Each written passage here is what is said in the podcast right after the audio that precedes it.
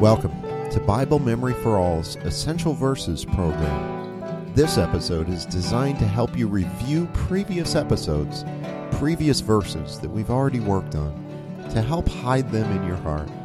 For additional resources, visit www.biblememoryforall.com. Well, hello.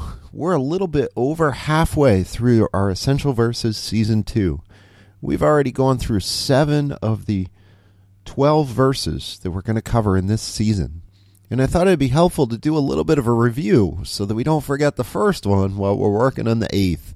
And for this, I brought back some of my friends to help me out. So stay with us, say them along with us, and let's review some of the verses we've worked on so far. 2 Corinthians 5:17 Therefore if anyone is in Christ he is a new creation. The old has passed away. Behold the new has come. 2 Corinthians 5:17 1 Galatians 2:20 I have been crucified with Christ. It is no longer I who live but Christ who lives in me.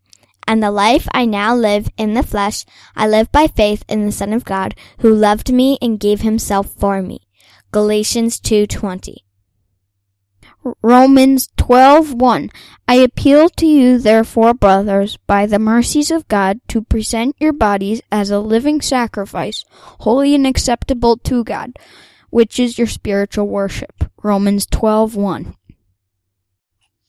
John 14:21 Whoever has my commandments and keeps them he it is who loves me. And he who loves me will be loved by my Father, and I will love him and manifest myself to him. John 14:21.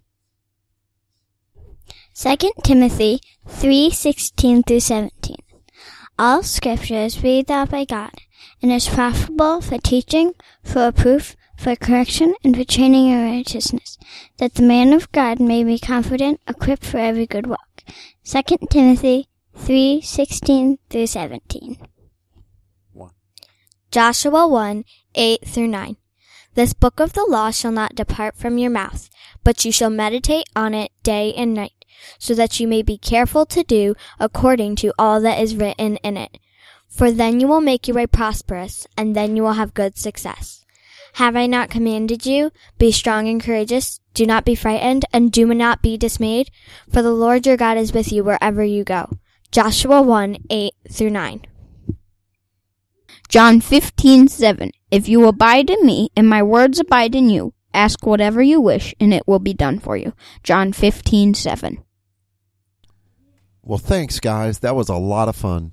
We'll be back next week with verse 8 in our season 2 essential verses. I hope that helps you review some of the verses you've already hidden in your heart. Have a great week. God bless.